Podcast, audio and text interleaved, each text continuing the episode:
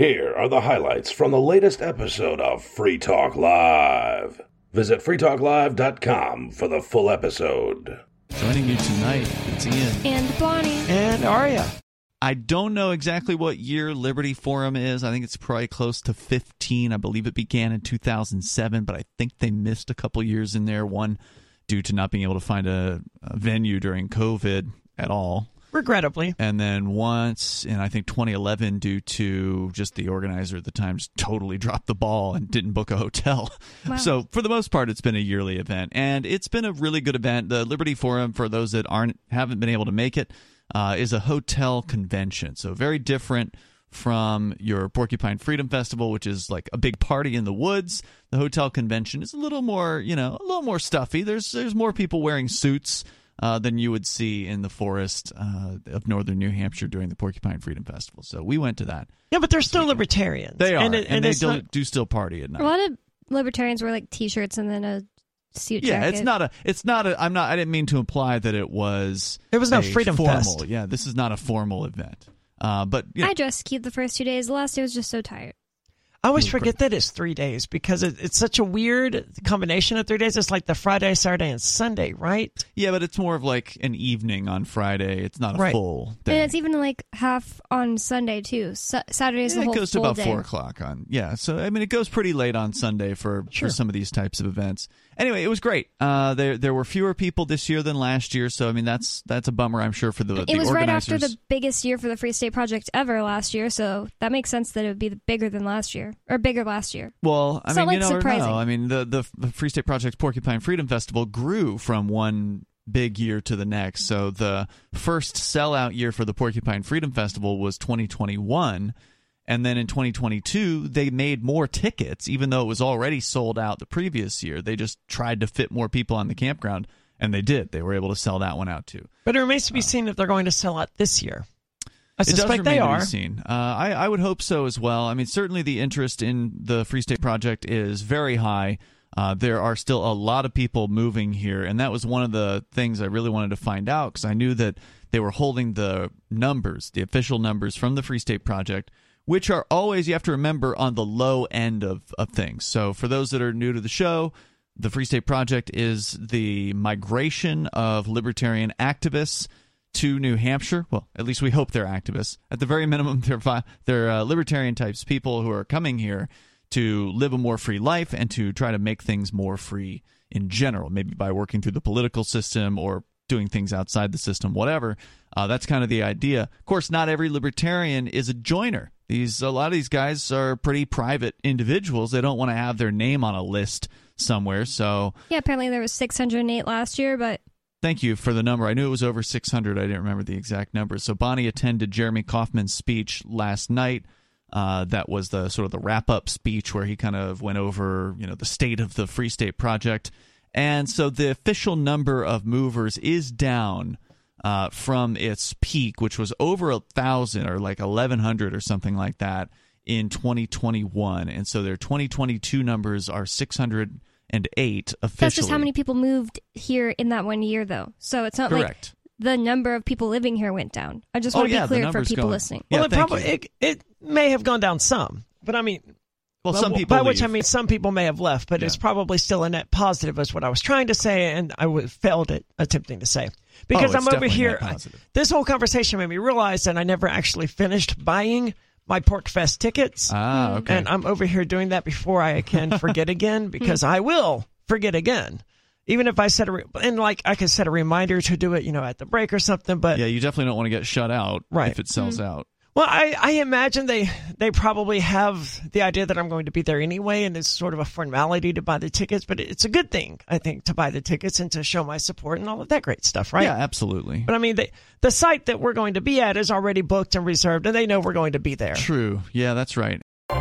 Everybody's in the well, not everybody, but a lot of people have been saying that the conspiracy theorists have been right, right, right when it comes to the COVID stuff. Like Yeah. pretty much everything that was prohibited from being said on places like YouTube that will get you banned from Facebook or whatever, the things you weren't allowed to say, they've all been shown to be absolutely true. Like the masks are, aren't effective. Right. That came out and and also the vaccine is just as effective as natural immunity, which even no, that no, no. seems They like a said lie to now me. there was a study that came out showing natural immunity was more effective Oh. than the vaccine. Then that was more recent. Yeah, very recent. That was like within the last two or three weeks. That's make that was making mainstream head, headlines. So some people have been changing their minds about this. You've got people coming out uh, and speaking publicly, like Woody Harrelson, who made a statement during a Saturday Night Live episode recently, where he cracked a joke. I don't, did you hear? Did you guys hear what he said? You played it for me. I didn't hear the joke. Uh, I've seen, you know, clip, not clips, but I've seen people weighing in on it on social media.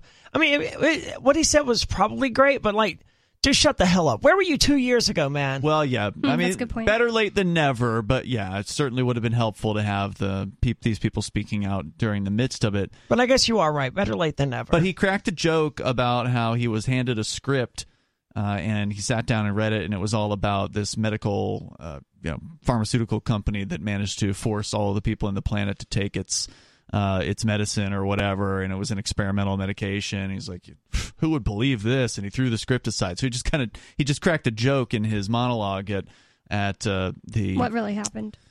Right. Yeah. And and the, the audience it was Saturday Night Live, the audience was completely silent. All these New York liberals or whatever that were sitting there watching SNL being produced, they did not like that. I don't think they liked that joke at all. It went Maybe over they like didn't a get it. rock. yeah, it could be. Uh, so there's you know there's been some people coming out and that's interesting and all, but uh, the big reveal here is from the Telegraph. That's a British newspaper. It's been around forever, and they have uh, they have multiple stories on this. They're calling it the lockdown files, and we're only going to be able to scratch the surface of this for you. There are uh, this has been coming out over the last several days. There have been many reports, and what has happened is a certain health secretary in the UK named Matt Hancock. Apparently, he's like trying to have a book written, and you know how these people are. They don't want to write their own books. They want to have a ghostwriter come in, somebody whose job it is is to punch up the book, write the whole thing basically, and then the individual uh, to whom it will be attributed, the politician or whatever, simply puts their name on the on the book. You guys, I'm sure, have heard about ghostwriting. That's what it is. Uh, I've heard about it. I don't understand why they would do it. Yeah, I can't wrap my mind around it. Like, how is it fair? pure laziness. I mean, they just don't have the time, quote unquote, to do it. They want to, you know, make their profile larger. They want to get more attention. They want to get their ideas out. Oh, so he's getting some attention, all right. and that's part of the problem. Is that like once you do something like this, you you are turning over all of your information to someone else, and you have to trust their judgment. yes, And, if you have some sex scandal or something, you have to trust that they're going to be like, "Hey, look, let's let's not include this in the book instead of taking it to the press." Well, right. And so in this case, uh, and we'll get into the details here. The person he gave his details to to write this book actually did the right thing and went rogue. Essentially, violated her non-disclosure agreement, I didn't know Sarah Palin was a writer. and she uh, she just released all this information. Over a hundred thousand WhatsApp messengers or messages sent between ministers, officials, and others show how the government used scare tactics to force compliance and push through lockdowns. What you can extrapolate from this is that if the UK politicians, who arguably are very, very similar in demeanor and you know how they run things to the U.S. politicians, yeah, they're two sides of the same coin for the most part. yeah, if if the UK politicians are this, you know, dishonest and mercenary and plotting and evil, which of course we always knew, we know that's what politicians are. It's just you some people have to see the evidence. And so here it is. But they, the problem with that is that even if they see the evidence, these same people will still be like, well, that's that's the United Kingdom. Dr. Fauci isn't like that. Couldn't Joe. Biden isn't like that. I, I mean, if that's the level of denial that you're in, obviously this isn't going to persuade you. I mean, what? There hasn't been like massive outrage about the stuff coming out, like the natural immunity is better than No, there hasn't. No. uh, vaccine immunity, or that masks never worked. Actually, there's not been a bunch of people coming out like, "Wow, I was wrong." Like, I need to talk to these conspiracy theorists. I think you're right Nothing about like that. that has happened. It doesn't matter when they see that they were wrong. They just move on. You're absolutely right. I think that they're the the mask wearer, the kind of person that today is still going around wearing a mask in their car by themselves or walking down the street wearing a mask or whatever. Which, by the way, it's a surprising number of young people that do this. Yeah, there was like one. demographically. there was one young waitress at the restaurant we went to today wearing a mask Mm-hmm. when like no one else was, so it wasn't like mandated by her. Well, we don't know what the rules are on that restaurant. It could be the restaurant has mandated vaccines. And that anyone who doesn't take the vaccine still has to wear a mask while they're It's working. So she could be unvaccinated. But in my experience, no one's checking for vaccines at this point. I, we, at, Yeah. at the place I work, we've hired probably 15 people this year. We haven't asked a single one of them if they're vaccinated.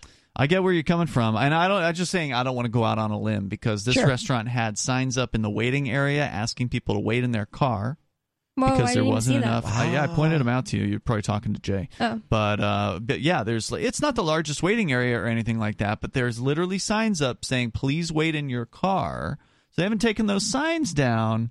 So that to me indicates, and and Concord's a, a political city, right? So Yeah. like, they're probably pandering to the bureaucrats or whatever. Anyway, uh, you know, I, I agree with you, Bonnie. I don't think that this story, as bombshell as it is, as far as revealing these politicians were absolutely trying to manipulate public opinion, trying to stoke fear, and again, we barely even scratched the surface of it. But that I don't think this is going to take people who are walking around wearing a mask and say, "Oh, well, my goodness, I've been lied to," and you know, strip the mask off and then completely change their demeanor. I agree Sunk with and cost fallacy at this point, man. Yeah, and a lot of people who just uh, like are you know middle road, they're not like serious mask wearers and stuff. I think they're just tired of hearing about it. Like if they saw an article come out about COVID, they'd be They're- like, they're not going to read it. They're yeah, fatigued. I don't like hearing about it really. All right. Well, I But still invested so much in this mask nonsense. They've like for two years now. They've made some people have made it their entire personality, right? Yeah, that's true. And even if they didn't go that far, they've still they spent two years doing it. Now they they they've firmly invested their lives. they're going to keep into going wearing for the, the, masks. rest of their lives. Some of these people. Yeah, nothing. It's going to take something. I, I don't know what to sh- to shake them out of that complacence and that delusion. That it's just like a religious person who's you know been born and raised in in whatever religious background they have. They're not just going to snap out of it of their own accord most of the time. Yeah, that's true. They're gonna if they hear this news at all, if they were to actually listen to this discussion or read these articles, because there's a series of them from the Telegraph, then they would still justify the masks by saying, "Well, the politicians may be dishonest, but there's still COVID and it was still killing millions of people, so we have to keep safe." Right? So they'll still have some sort of internal narrative that just rejects the political angle and still embraces the fear of the whole thing. Even though it was politicians like this guy who were the ones telling us that it was killing millions of people. Right, and there's no reason to believe politicians. As far as I can tell, there's no reason to believe that anyone died as a result of COVID nineteen. Certainly, it's hard some people. say. Certainly, some people died in the last two years, but that's the most I can say. Politicians have already warned that some government messaging during COVID, including using fear tactics in poster and health campaigns, were grossly unethical, and their inflated fear levels contributed to ex- excess non COVID deaths and increased anxiety disorders. This is what psychologists were already saying before all of these revelations came out. I, I could see that. I mean, for the people who are susceptible and who actually believe the nonsense that the government says, yeah. Extremely bad anxieties.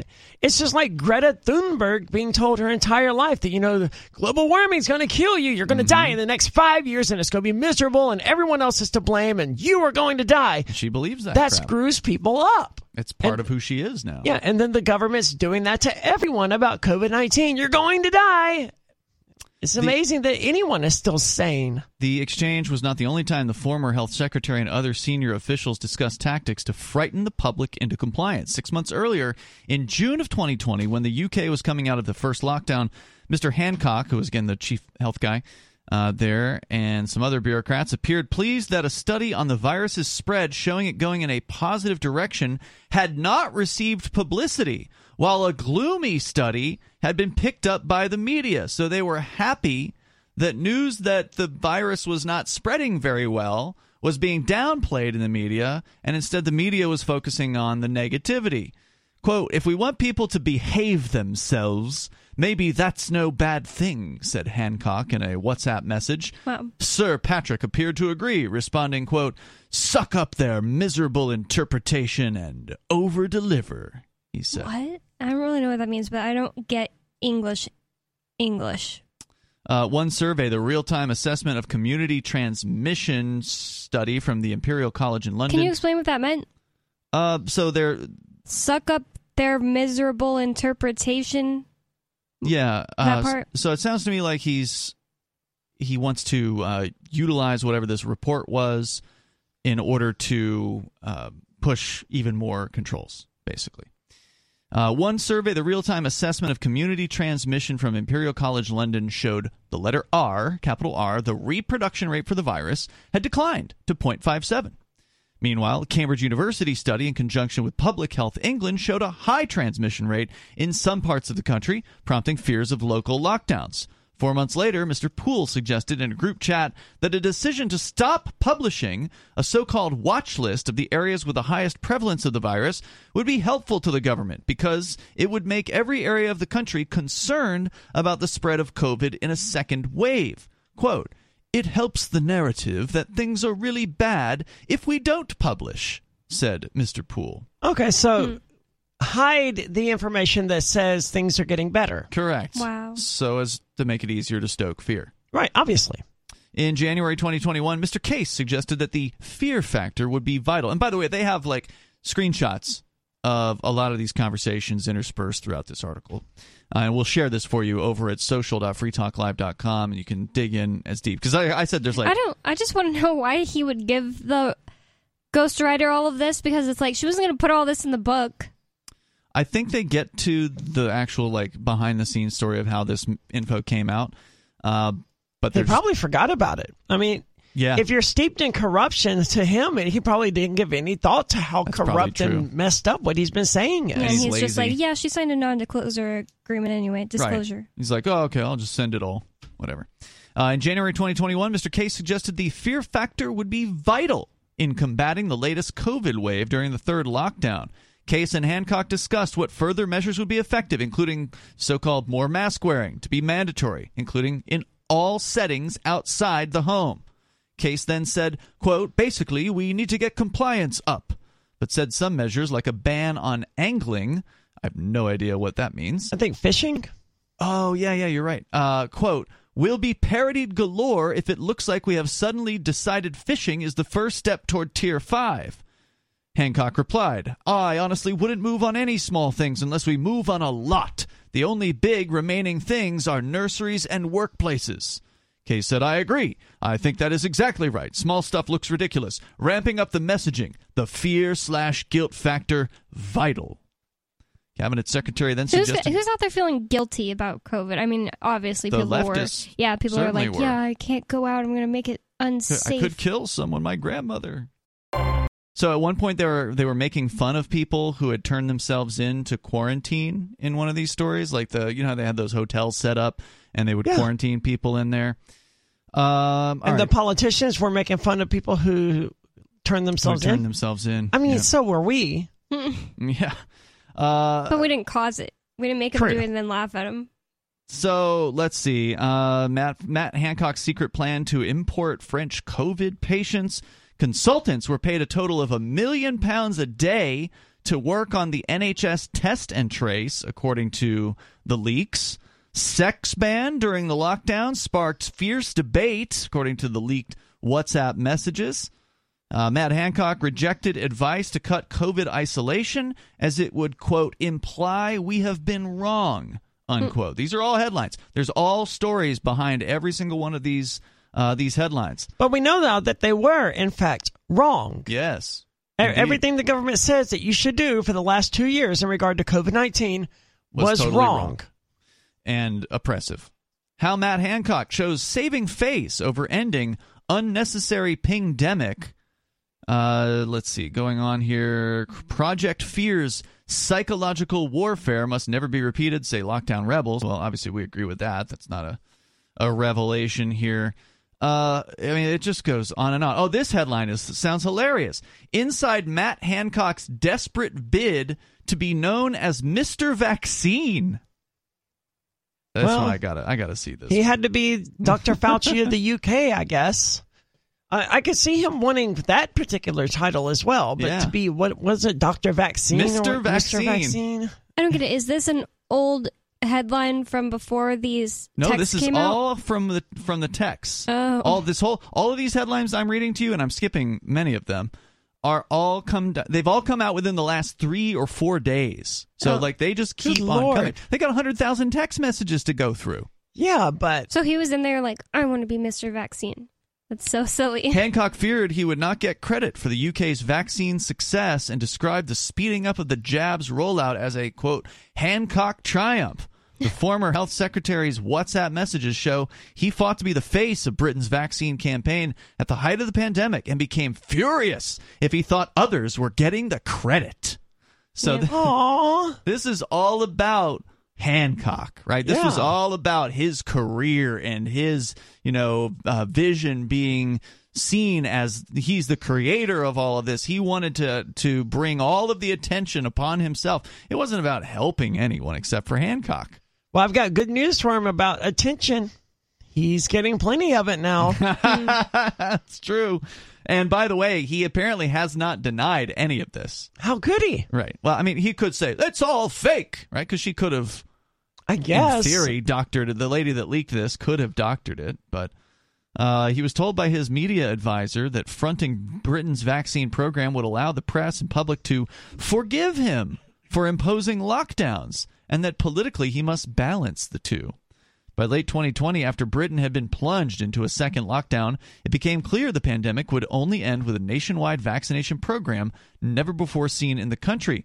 Hancock had already battled with his cabinet colleagues over who should have overall control of the procurement strategy, struck an uneasy compromise between the Department of Health and Social Care and the uh, some other department. In November of 2020, they caught wind that Pfizer was planning an imminent announcement that its vaccine was more than 90% effective against COVID-19, which we've seen those numbers have changed uh, Yep. since that time. It's now like what less than 40% or something. And meanwhile, the UK was putting all of their money on AstraZeneca.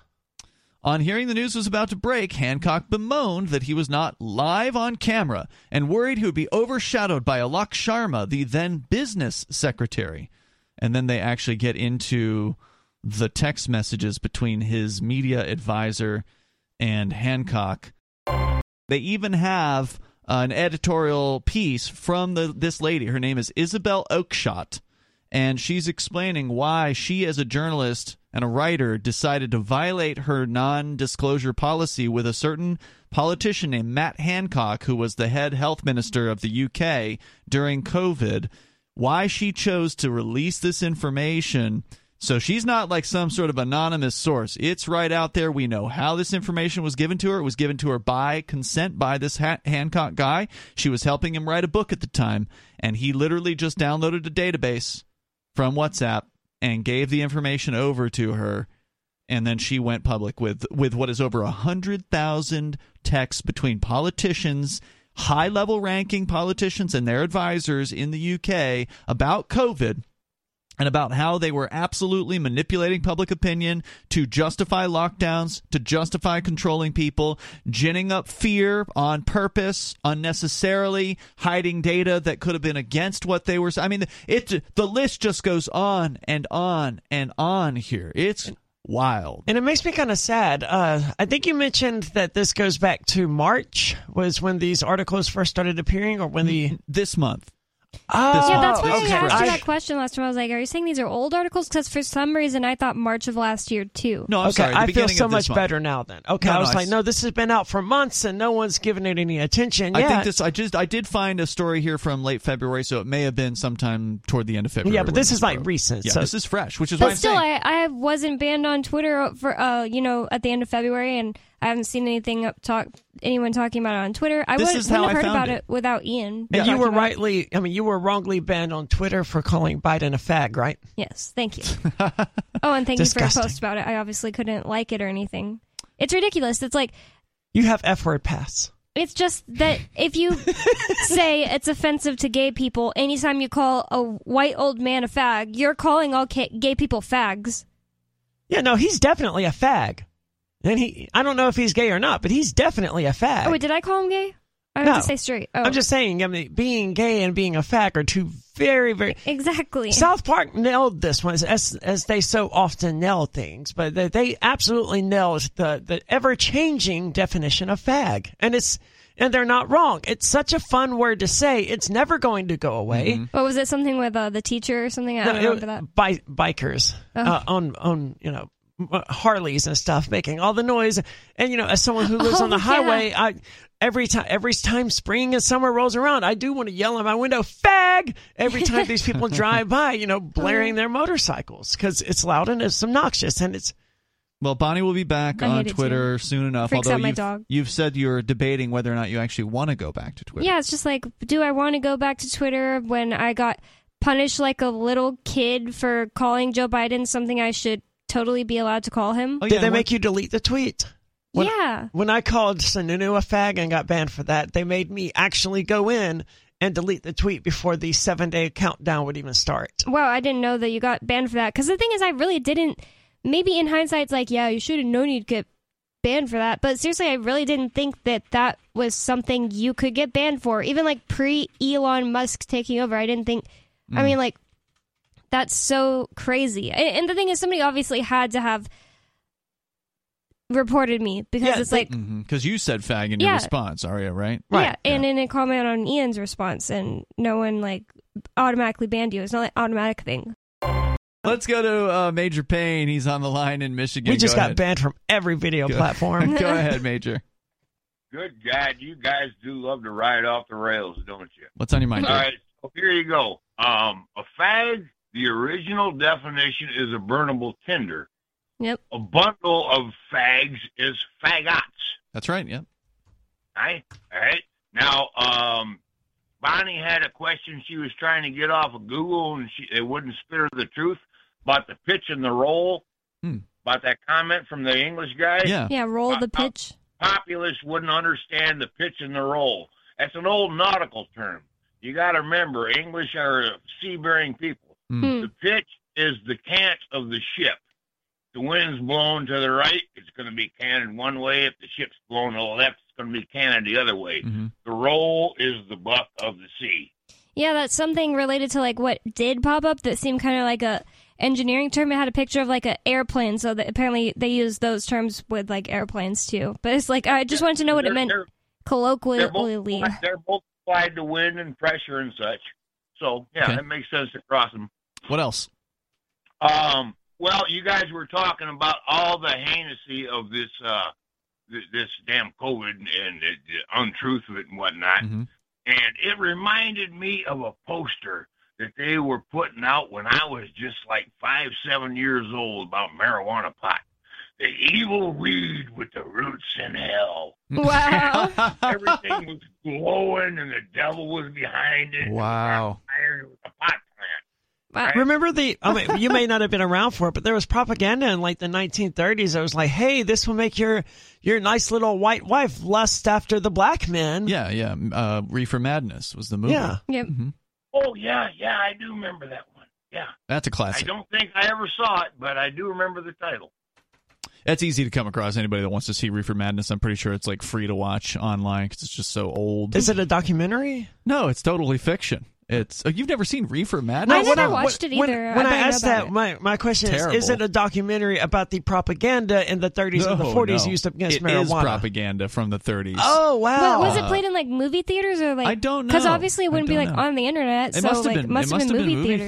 theaters. Yeah. Um, The, go ahead. the, the original fear of pot came from the uh, the jazz musicians. Mm-hmm. Yep. They were the ones that were huffing the chiva, and uh, people got spooked. It was I mean, probably they're- the jazz music that was getting the they're- white ladies to have sex with the black guys, not the weed. Something. Bonnie makes a good point. Sorry, sorry, Major Payne. No, I'm just saying that people don't understand something, It's the puffing the chiva, it's just like, oh, what are we gonna do about this? And they don't know, so they, well, it's well, let's do what we've always done. Let's limber up a rope and round up the horses. I mean, you make a really good point. Humans, we, we like to think that we're evolved and we're, we're so much better now than we were four or five hundred years ago. But the whole issue with the witch trials and with the Inquisition and all of that was that something mysterious would happen, something unexplained would happen. and someone would get called a witch. And then, uh, you, then it, it just went downhill from there. Mm-hmm. And going all the way back to humankind watching the, apparently watching the sun orbit the earth and creating all of these mythologies about a flying sky chariot, of that this was a god who was keeping us all warm. Anything that we didn't understand, we explained that it's, it's magic. And then we killed people who disagreed with us. Just like, Well, as far as the put on the mask and that'll keep you safe and it's magic and, and it'll work. And if it doesn't, Six and if you disagree, we'll kill you. area, as far as the sky chariot carvings, they are all through history. Early on in the pandemic, Hancock and his media advisor had discussed how taking credit for the vaccine would allow the public and media to forgive him for backing the lockdowns that removed their liberty.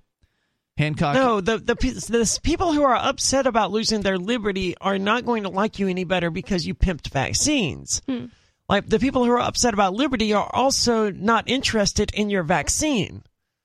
Indeed. Uh, but nonetheless, they had this conversation. Hancock says to his assistant, Front pages on vaccine are unreal. You're totally right. I must own this. I need to meet this scientist who is at the same Oxford college I was at. His advisor, Jamie Njoku Goodwin, says, Yep, papers see it as the way out. They will forgive you for being in favor of lockdown if they think you're working night and day for a vaccine. This was the former health secretary's closest aide, Mr. Goodwin, said it was important that uh, Hancock be there to quote unquote cut the ribbon. In early December, Mr. Hancock gave to get the his- credit. So stupid. yeah, Hancock gave one of his most memorable interviews of the pandemic as he appeared to break down in tears of joy live on ITV's Good Morning Britain program. Wiping a tear from his eye, he told the program it had, quote, been such a tough year for so many people. And he was relieved that people could at least, quote, get on with their lives, unquote. But with the medical agencies, pharma companies, and ministers putting out announcements on vaccines without adding a quote from Mr. Hancock, he began to get frustrated. I almost feel bad for the guy. I mean, I in, know. in a He's sick such a loser. kind of way, right? the same thing happened, and then they give another excerpt of him getting mad at somebody else that the media But- links but to. like you said earlier, it's like the stuff that's at stake makes it kind of not funny. Yeah. The same thing happened the next month when Hancock and his media aides suspected the MHRA, which is the UK's medicines regulator, so their equivalent of the FDA, had briefed a Sunday newspaper on the length of time it would take to approve vaccines without consulting the Department of Health. And uh, he's given the. I'm skipping through a lot of the chat here as he's talking with Poole, who is again one of his advisors, and he links to the news coming from this other agency, and Hancock yells in all caps, I called for this two months ago! This is a Hancock triumph! And if it is true, we need to accelerate massively! So, again, talking about himself in the third That's person so here. weird. Imagine if like Ian when he was like you know when when like CACR thirty two went on the thing uh, you know in front of the house he was like this is a Freeman trial." Right, why and isn't the media interviewing me about CACR 32? I helped write the thing. so it's just Well, so they were cringy. interviewing you. No, about not it. really, and that's Really? fine. I didn't Yeah. care. I, I, I'm But- fine with being behind the scenes of important things. But yeah, that's I, that's I like the, equivalent idea of of people envisioning us being like these these puppeteers hiding in the shadows with the with the state reps doing the bidding. The strategy of taking credit for the vaccine and therefore the impact on lockdown restrictions was eventually given its own slogan Own the Exit. The phrase is repeated several times before Mr. between Hancock and his aides in the months that followed. On December 6th, after the Sun reported Hancock can't wait to scrap the tiers system, he told his assistant, quote, We are going to own the exit. That is the strategic imperative. The following month, the pair discussed the strategy again What the mm-hmm. hell does it mean to own the exit? meaning that he wants the credit for letting oh, Okay. people out due to the vaccine. So he locked them down, but then he wanted to get redeemed by being the guy that was the focus of, oh, Hancock has allowed us to be free again. Well, that's essentially what his advisors were, were saying the solution for this is hey, people are upset that you locked them down. But if you're also the reason that they get unlocked down, then they'll they'll be happy. And that that shows such a fundamental these people do not understand Yeah, out of touch. Yeah, they do not understand the human spirit or human nature. When the news was breaking that this man was cheating, I presume, on his wife, Uh, but you know, probably cheating here.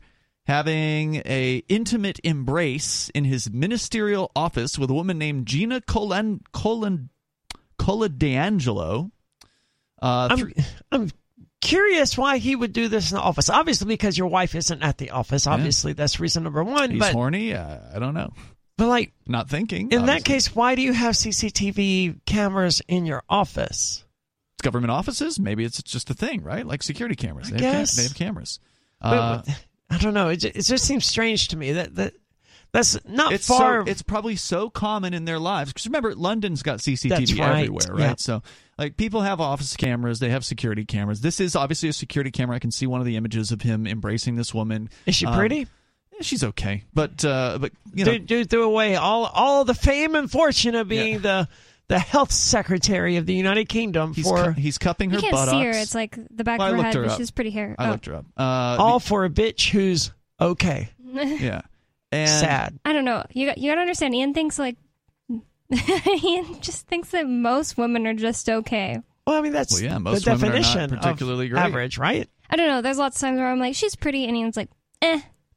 I, I I was always under the impression that Ian based most of his off of the the weight, and I, I don't. that sounded Yeah. so bad, but like heavier people are, are unattractive. Essentially, you find them unattractive. Is that a fair assessment? Yeah, yeah that's true. But also, you don't have to be, um, you know, thinner, and you can still be quite Sure. ugly and thin. Yeah, Absolutely. So, That's true. Uh, but anyway, That the- takes most of the people on this planet ugly to Ian. I mean, especially Americans. hey, everybody's got their preferences. Okay. Hey, I'm not, So- there's nothing wrong with that, man. I like them crazy. All Yeah. I was saying was like the back of that woman. She looked pretty. I would have probably thought that if she turned around, she'd be pretty, but I she's didn't see her face. She's not bad. I, I She has would nice put her. Hair. You know, I'd put her in the like I don't know seven. Would you throw Category? away all the fame and fortune of being the new the United Kingdom's health secretary? Mr. Vaccine? Mr. Vaccine. Vaccine.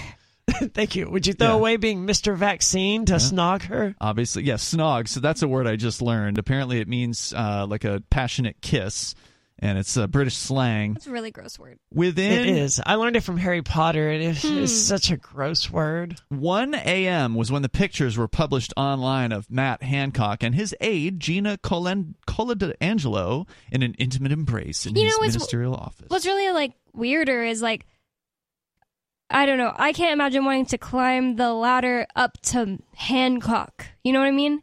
Like it's like you when mean I as far as the girl? Yeah, she's kind of worse in this situation to me. Like This is pretty common, though. I mean, it's not uncommon for uh, people to sleep their way to the top. yeah, right? but I mean, like the top of like a movie producer is different than well, like she's not going to be likely. Mr. She's Vaccine. not going to make it to princess or whatever, right? So she set her sights a little lower. I mean, this guy is Yeah, still that's- a top. that's a weird- He's still a top politician. I mean, isn't that like the way politics works? So, I mean, I, obviously we have the the idea of that happening in movies, as you point out, but I think it's politics is also filled with it. Absolutely.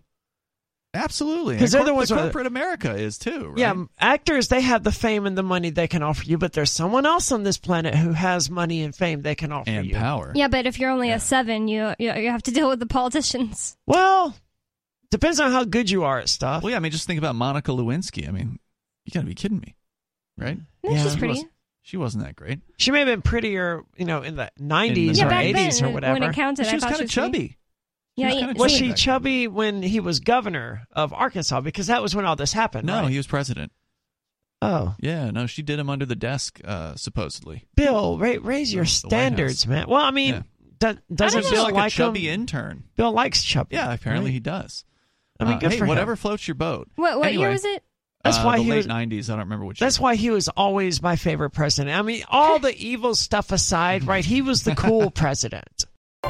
If I was a part of a religion that did confessionals, I'm a Satanist and we don't do confessionals. I mean, if you want to talk to me about your problems, that's one thing, but don't confess your sins to me or whatever. Yeah. But if I was a priest and I had someone, you know, come and confess to me how they were co- regularly touching their, their daughter each night or something, it, it would be a violation of my, my faith to report that to the police or, you know, theoretically report that to someone who could do something about it. Mhm. But I, I would feel like it was justified. Like at a certain point, these non disclosure agreements or this confidentiality, it has to be broken or you're an accomplice or you're just as guilty, just as evil as they are. Mhm. Now, And- I- That's a good point. The other thing is he's a politician, so it's not that tricky. Like you can lie to politicians and it's moral. I think in this case, she would not have been immoral or evil to keep this stuff silent. So I don't think it would have been bad for her if she had not released it, or you know, immoral to not release it. But I'm Yeah, I don't think it was immoral uh, in this case. I mean, the no, it was moral to Right. release it. Yeah, I agree. The risk to her, of course, is any kind of reputational risk of, oh, well, you can't contract with this lady. She might just, you know, violate her contract. And obviously, Well, yeah, if was- you're banging the secretary and manipulating the Western society, Right, so she's probably not going to get any book deals from politicians from here out, but there may also be a lot of people that see this woman raising her profile in a really positive manner and they are more, now willing to hire her whereas she previously wouldn't have been, you know, gotten a, a new job or whatever. So I think that the uh, the check mark in the honesty column is worth way more than the, you know, whatever negative check mark she would be getting or minus sign for uh, breaking in a, a non-disclosure agreement in this case. And and also think about with uh, you know, the AI thing we discussed over the summertime where uh, Bla- the Blake Lemoine, the in, the ethicist from Google Yeah. Broke his non-disclosure agreement to reveal the AI technology that they had behind the scenes and he lost his job over that. But a lot of people, I'm sure, really appreciated that thing. Well, if this lady's looking for work, as I understand it, James O'Keefe is starting a foundation that's going to compete with uh, Project, Project Veritas. Veritas. And this is right up their sort of alley. If you hey, Great point. Yeah, you she could totally work for them. yeah, if you find someone doing something evil, let us know. You know, WikiLeaks They could make did the an same sort of thing. She's decent looking. They can make her an undercover, uh, you know, one of their people See? that traps people. So she says, Was it right to reveal the truth about the way we were governed during the camp pandemic? Or should I have sat on the WhatsApps messages I received from Matt Hancock because I owed him a duty of confidentiality?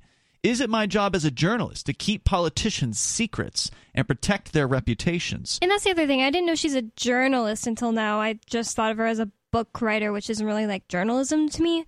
But it's different if you're like a journalist and your job is to like, it should be to get the truth out to people, to report things like that. Or is it my job to uncover what they'd prefer to hide if it's in the public interest? She says, I know what I think, but since the former health secretary accused me of quote unquote massive betrayal for handling, or rather handing, more than 100,000 messages to the Telegraph, I have faced a barrage of hostile questions about journalistic ethics. However, the astonishing number of letters and emails I have also received from ordinary people thanking the Telegraph for publishing the lockdown files is the only answer I need. Here's a tiny selection of the reaction to our investigation. Dear Isabel, my son committed suicide after lockdown as he missed school and gained a lot of weight. Hmm. He died in December of 2021 and was an indirect victim of lockdowns. This no, government he was criminal. a direct Direct. victim. Right. Sure. This government is criminal. Good on you. Keep going. Another letter. As the daughter of an ex home care resident who suffered immeasurably from Hancock's lockdown policies, I really can't thank you enough. But I also offer thanks on behalf of thousands of care home residents and their families who equally suffered, including members of my own pressure group, Unlock Care Homes. Sounds said- like nursing homes yeah, in um, England. right, where you couldn't visit your Right. loved ones during this, and so your grandma or your mom or dad or whatever ends up dying during this situation. Or at least like declining really bad to where like it's not even the person you knew anymore. Yeah. Because when they can't get the social interaction, like they just start going crazy. It's, Absolutely. It's absolutely, and well, it's sad. Uh, obviously, uh, let's see here. Obviously, you've never heard of confidentiality. I guess this is another letter, so another or text message or email or something. So not everybody was happy. Uh, in the long term, said another. This that one was prove- from Hancock. This will prove the politicians have no hiding place from their incompetence and power mad behavior. Thank you again. One of the details, Ari, I don't know if you heard about this Tennessee story last week. I but- didn't, but I'm really curious about it because, like, are they defining what clothing is suitable for women and what clothing is suitable for men? Because it No. seems No, like they would have to do that. No, what What's they're saying is- is it has to be prurient. Yeah, yeah. They said that if somebody is like cross dressing, quote unquote, and it's prurient, which I had to Google, it means like Sexual. sexual. Like the common person would find it sexual. But the thing is, the cops are just going to be like, "Yep, get on down from the stage. You're going to jail." But Because there's they're not- nothing prurient necessarily about drag shows. That's the problem. We think that, but the conservatives tend to believe that any drag show is Yeah, some- prurient. That's or because they don't know what they're talking about. That's though. right. If- yeah, but if some conservative Tennessean cop goes to break up a drag show because children are there, they're not going to be like, "Oh, well, you know, this wasn't really se- nothing sexual was happening." They're just going to be like, "Yep, get it." No, they're going to make the arrests, and then they're going to tell. Then, then somebody's going to say, "Look, I'm not. Dre- you can't even see my uh, junk or my my boobs or whatever. I'm not dressed sexually. This is a. I'm wearing women's clothing. This isn't sexual." And the cop's going to say, "Tell it to the judge." Yep. And the thing is, like, I had to Google the word prurient, so the the cap, cops in Alabama or Tennessee probably have to too. Right. And you know, we know that some people believe that nudity is sex is sexual. And I don't believe that. We don't believe that, but some people do believe that. That's why things like women being topless at the beach is prohibited in so many places because people literally believe that it's sexual for that to be the case, even though there's nothing related to sex going on. I argued with someone once. I, I tried explaining to them that humans sexualized nudity like like Pavlov's dog, right? Where every time Pavlov would feed his dog, he would first ring a bell. Right. And this trained the dog so that every time he heard the bell, he would begin salivating, like, all right, it's dinner time. Humans Correct. did the exact same thing with nudity and sex, where the only time you ever see someone naked is Is when you're about to have Yeah. sex. And That's this. Mm-hmm. triggers your dopamine releases. And in that way, sex becomes inextricably linked to nudity. Great point. yeah, it's like there are definitely cultures where like being nude is more acceptable, like Germany. My German friend used to laugh at me because I would just like naturally like look away. Like I'd continue talking to her, but like look away when she'd change. She'd be like, "Oh, are you afraid because my boobs are out?" Yeah, all we have to do is ring the bell and not eat every once in a while, and we can break that association very, very easily, where we mm-hmm. can see someone's naked body and not have it be sexual. Which is why I think the protests that have been done on occasion are very valuable to allow people to see somebody, at the very least, topless, Yeah. uh, a woman topless in public. Most people don't want to be fully nude in public simply because, you know, as you pointed out, Bonnie, there is a bit of puritanism here in the sort of the history of the United States. It's not to say that you're a prude if you look away from your topless friend. It's just that we have been raised in what is essentially a prudish society. So we have these habits that have been developed through the idea, uh, whether it was intended or not, to you know sort of promote prudism. This was always a weird position for me on the topless episodes of She Talk Live in particular. Not so much the Topless Tuesday episodes, but the Topless She Talk Live, because to me, nudity isn't sexual, right? I've spent too much of my life uh, intentionally breaking that association because I recognized at some point that, you know, we were trained to associate nudity with sex and we could break that association. But anyway, so here I here I would sit with like Nikki and Angie and they Yeah. were both topless and like just for the sake of curiosity, I got to look at their boobs. Says, what, are you what are not? what are your boobs like, right? But when I'm doing so, I'm not doing it in a sexual way. Yep. But because of that, the, it creates this weird dynamic where we all want to look at each other's rack, but none of us want to get caught looking at each other's rack, even though none of us think it's a sexual thing. Caller, you're on Free Talk Live. What is your name? Hi there, my name is Gage. Gage, you're on the air. All right, so this really isn't about government. I'm not going to really say anything about that because I'm not too knowledgeable about it. Uh, but about the COVID scenario, I mean, you're you guys aren't too far off the bat that it wasn't anything that was fully proven throughout the entirety of it all. Mhm. But I mean, as far as the deaths go, um, my dad is immunocompromised and he's had the flu. One, I think once since um, I've known him, and he's been immunocompromised. And when he got like COVID, you know, he got like the mild version, and it almost killed him. Like he was a uh, step away from death. Yikes. Sorry to hear that. He, well, he, he didn't die, right? Like, did he? Did he? Was it bad from the flu too?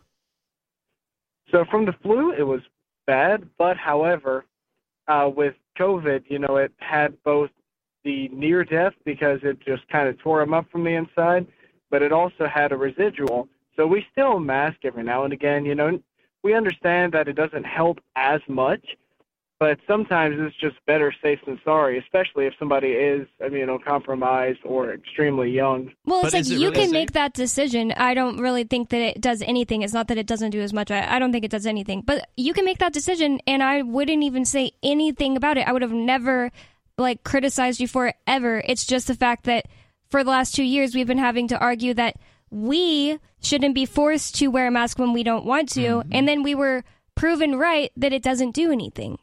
Yeah, man, I think no, everyone here agrees. Uh, if if your wife was dying of some disease, I, I wouldn't be shocked at all for you to try literally everything possible to cure her or to keep her safe or whatever. The same with your father. I, I would wouldn't blame you at all. Even if it only works zero zero point zero zero zero one percent of the time, that's Oh yeah, do it anyway. oh yeah, definitely. The masks did become a bit of a stigma for a while, and it was funny too. Once everything let out, if if you guys noticed, if you did wear a mask, like nowadays, you know, even when we go out in public, 99% of the population is wearing one, and it's like an anti-stigma. You Where know? do you live? It live? became. I live down here in Florida. You and you said 99% is wearing a mask right now? No, no, it's not wearing. a mask. Oh yeah. Mm-hmm. It Yeah, I mean, like a The Corner News has a sign up that says you one. can't wear a mask inside. really? Yes, Right. they Boy, that's a big change. Well, I mean stealing. Oh yeah, stealing. tell me about It, it. it's it says due to theft. You're Yeah, not- but but, they- but still, But they used to require masks. Yes. So that's a that's a Yeah. huge change. So yeah, Gage, I would funny, say though, that you you did have a bunch of uh, fun masks come around around that time because I do remember a gag mask that um a friend showed me that he and his family got. It was a ramen noodle uh, mask that if you put it on and you had glasses, it would fog up your glasses. That was the whole point of it. I don't know if I consider that fun, but hey, you know, you get your fun where you get your fun, I guess.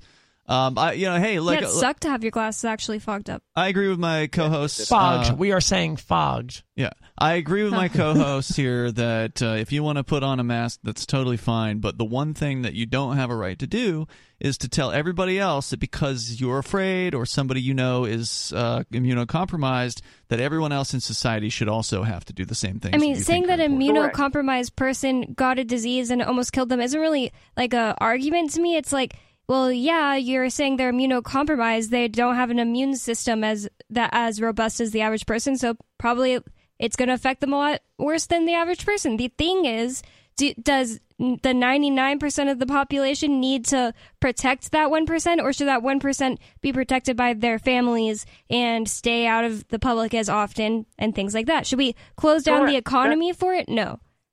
Correct. That's not what I'm saying. I was just Alright. Yeah, saying, we like, didn't think as you far were. as the different perspectives. But it's also interesting how you know uh, with the COVID shots, like there's that one tennis player from Russia. He just wants to come over and play a game, but we won't let him because he doesn't have a COVID shot. But nobody else in the world cares. It's interesting how that happens. You just heard highlights from the latest episode of Free Talk Live. You can download full episodes, subscribe to our podcast, listen live, and more, all for free at freetalklive.com.